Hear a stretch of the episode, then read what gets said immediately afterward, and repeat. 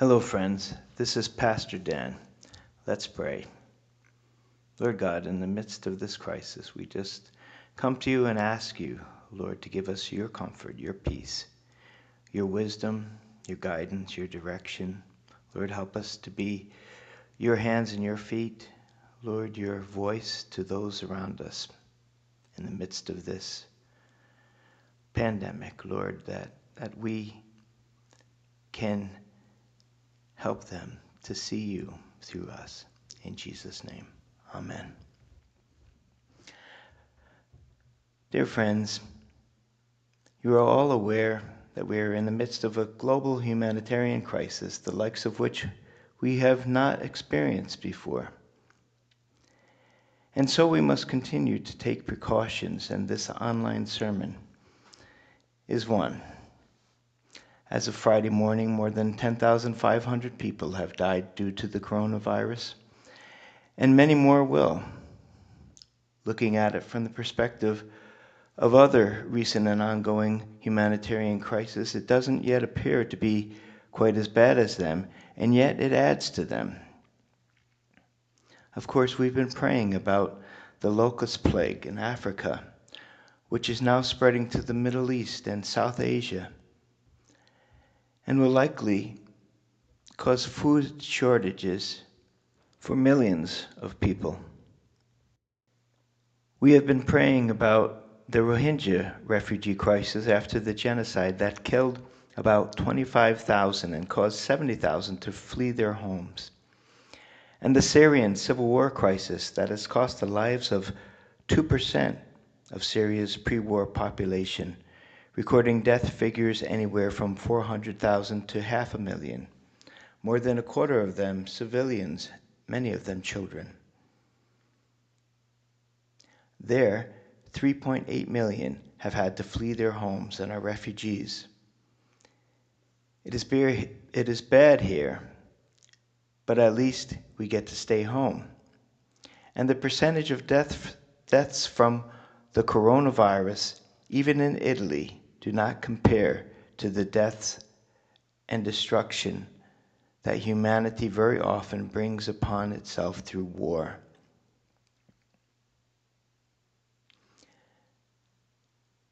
Comparing daily deaths from the coronavirus with deaths caused by either cancer or heart disease in this country, it doesn't seem that significant yet. But of course, we know the coronavirus is highly contagious when cancer and heart disease are not, hence our precautions.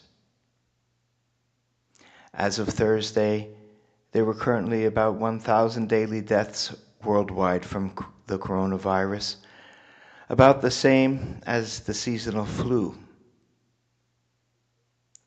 Tuberculosis tops the chart with about 3,000 daily deaths worldwide. And we know that death is part of life's experience. Our prayer book says, In the midst of life, we are in death. Of whom may we seek succor, but of Thee, O Lord? If we compare the coronavirus to other major contagious and relatively recent viruses, we find it is very similar in number to the 2009 H1N1 virus. But somehow, our daily lives were barely affected by that a mere 10 years ago. That's why it took us by surprise when we were told not to go to school or to work or even on vacation because of the coronavirus. And all of that caused panic and the stock market crash no one knowing when it would be business as usual again. And even if we did flatten the curve, and the virus does not spread much more, what has already happened is going to have lasting negative effects on many lives. So we as the church have to be ready to face all that with Christ. Many passive investors nearing retirement will come to the realization, if they haven't already, that much of their retirement savings is gone. It won't be easy, as easy as it has been, or as we may have pictured it might be in the future any longer. There will be bankruptcies, recession, job losses, deaths. The problem will not be so much dealing with the virus itself as much as with the loss and insecurity left in its wake, especially for those who don't lean fully on Christ. The difference in the coronavirus crisis compared to the others that I mentioned is that the coronavirus is a global crisis which actually touches us and negatively affects each one of us personally. And there is no end in sight. It may actually get worse before it gets better. So we have to change our lifestyles to protect ourselves and to protect our loved ones. And we have the extra stress trying to figure out what to do to preserve our health, finances, income, and well being in general. If we do nothing, we may be left with the reality that we made a big mistake and have to live with that. But how can we act? And all of that continues to weigh on our emotions and causes us much stress. And stress needs an outlet. And if healthy outlets are not found and used, then unhealthy outlets will be. Frustration and fear will be vented at others, even our loved ones. Thankfully, the ground out here in the countryside is thawed, so I've been spending much time in the garden, hoeing and praying as I am. We have to be careful to do what the psalmist says keep our tongue from evil and your lips from speaking deceit. Depart from evil and do good, seek peace and pursue it. I was having some trouble personally dealing with this crisis, and I'll tell you why. In the early 80s, when I was, a, when I was young and single, in business for myself and doing well, I was able to invest much of my earnings in the stock market. And I did very well for quite some time until Black Monday, October 19, 1987, when my losses came in heavily. And even though most of my investments had been in mutual funds and not individual stock, I still found that I couldn't handle the stress of the free fall, and I cut my losses getting out and investing what I had left in real estate, a rental that I shared with my brother, and the farm where I now live. And even though I was a Christian then, though a very new one, the emotions of losing a sizable amount of my assets so rapidly sent me into a tailspin for some time. I went on to make some rash and foolish decisions, business and otherwise. And around that same time, my dear grandmother, who was the rock of my life and the rock of my family, passed away. So did my dog. My best friend and my Christian mentor moved far away from me. Not long afterward, I fell out of fellowship with other believers. All that and more left me barely able to cope with my life. And even though I didn't realize it at, at the time, I was nearing a nervous breakdown. All the stress and insecurity were more than I can handle by myself emotionally, and I didn't know where to turn. I didn't share what I was going through with anyone and acted badly relationally with those around me. Distrust set in. It took two more years for me to bottom out in the midst of yet another crisis and finally begin to allow God to run my life rather than me run my life. And He began rebuilding my life. First, rebuilding my relationship with Him and with others. And though it was not an easy path, He was with me, and I soon found myself in a good church, in ministry, surrounded by good Christian friends, there to help me. And He continued to bless me, and blessed me even more with a loving wife and then family. And finally, He blessed me with a wonderful Christian community. But did I learn anything then?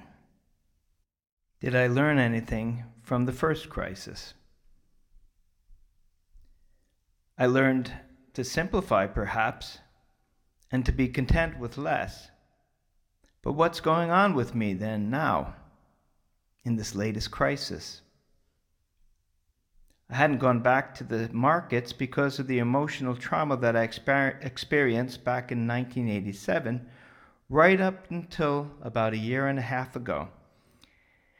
And all I really had to work with now was my RSP from work, but it had built up a bit over the years, and being frustrated at the limited investment vehicles offered by my group plan and the poor performance of the conservative ones, I finally ventured out and put some into the riskier ones and did very well for a year.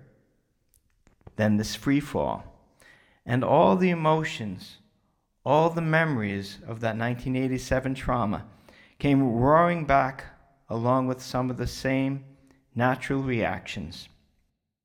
Because I'm a passive investor now, I'm told to be in for the long haul and ride it out. But all of us know that we are experiencing something that has never happened before. And you can't help but see what the market does each day. So, along with the health scares and the lack of business as usual, and the choices we have to make almost on a daily basis, this takes its toll on us, all of us, every day, and causes tremendous stress and even more health problems. And all of this spills over into our relationships.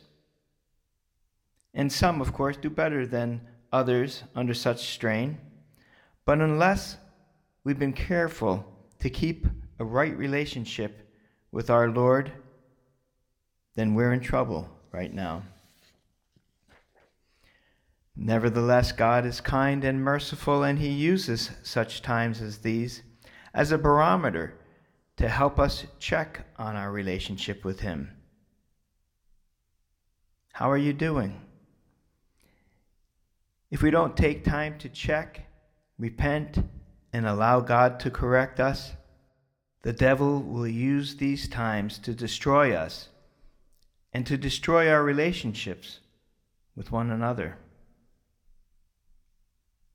Well, I wasn't doing that. I wasn't paying that much attention to my own relationship with God since the crisis began. I was kind of busy. A week ago, Friday, when I went to bed, I suppose I was considering what to do with my failing retirement fund, as well as the two weekend church services I had chosen to conduct on Saturday and Sunday. But I was awakened at 4 a.m. by my son with a more pressing issue his defective heart. He informed me that it had been palpitating madly for more than an hour, which had never happened before. So I had to get up quickly and rush him to the hospital in Valleyfield, thinking all the while that he might go into cardiac arrest at any time. Suddenly, my retirement fund was no concern at all. All I was concerned about was my son and his life, and all I could do was pray to the God that I'd been neglecting for mercy Well, we made it safely to the hospital, saw a doctor. Jacob had a series of tests done, and a few hours later his heart calmed. Afterward, he was released to go home with pending appointments, and I was able to get him home with enough time to make it back to Pointe-Claire to do the memorial service that afternoon. Was God telling me something? Absolutely. Things like this happen in our world. Our world is never secure. And we ourselves are not secure and at peace unless our all rests on Jesus Christ and his faithfulness.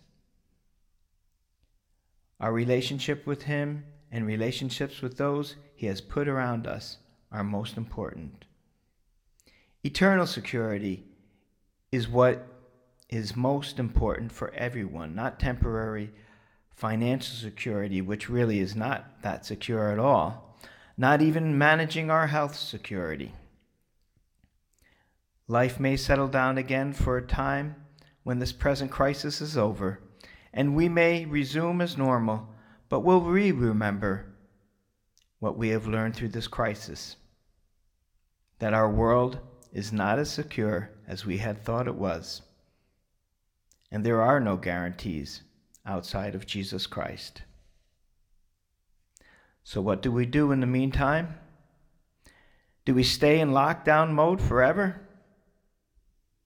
How long? And who says? What if things get worse? Do we depend on our governments, our healthcare systems, safer investments, our farm, We'd better not. What do we do? We simplify and we look to and depend on our Maker more than ever. Last Sunday morning, I opened my Bible to Psalm 34 and was truly blessed reading it. My son still had chest pain and high blood pressure then, but we all went to church nevertheless and gathered for worship with others. Together we considered God's word and prayed. After the service, I called on some of our elders, and we laid hands on my son and prayed for him, anointing him with oil, as Scripture says in James 5:14.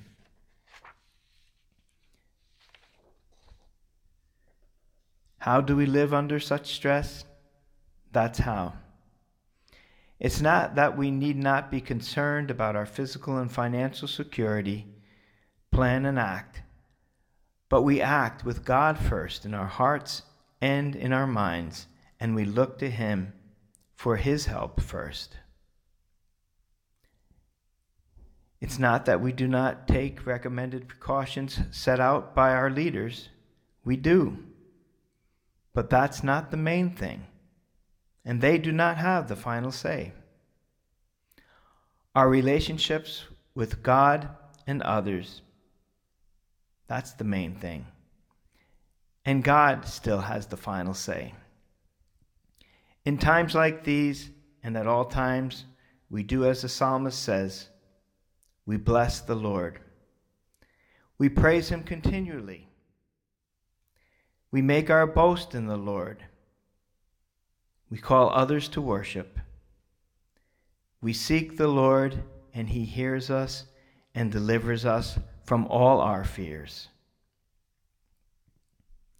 This poor man cried out, and the Lord heard him and saved him out of all his troubles. The angel of the Lord encamps all around those who fear him and delivers them. O taste and see that the Lord is good. Blessed is the one who trusts in him. O fear the Lord, you his saints. There is no want to those who fear him, even though many are the afflictions of the righteous. The Lord delivers him out of them all. Folks, We need the Lord now as always. We just realize it more now.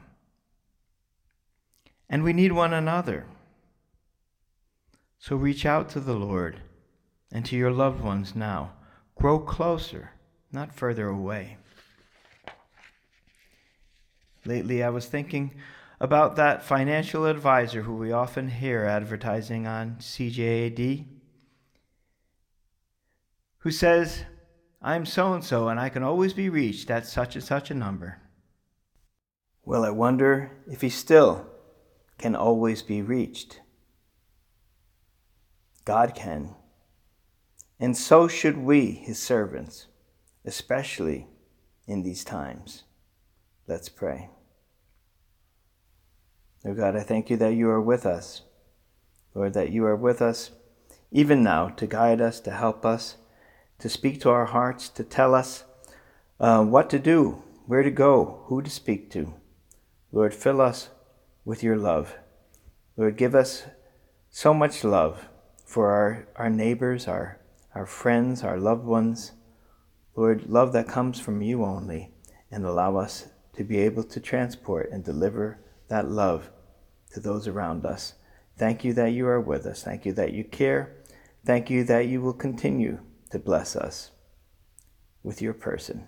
In Jesus' name, amen.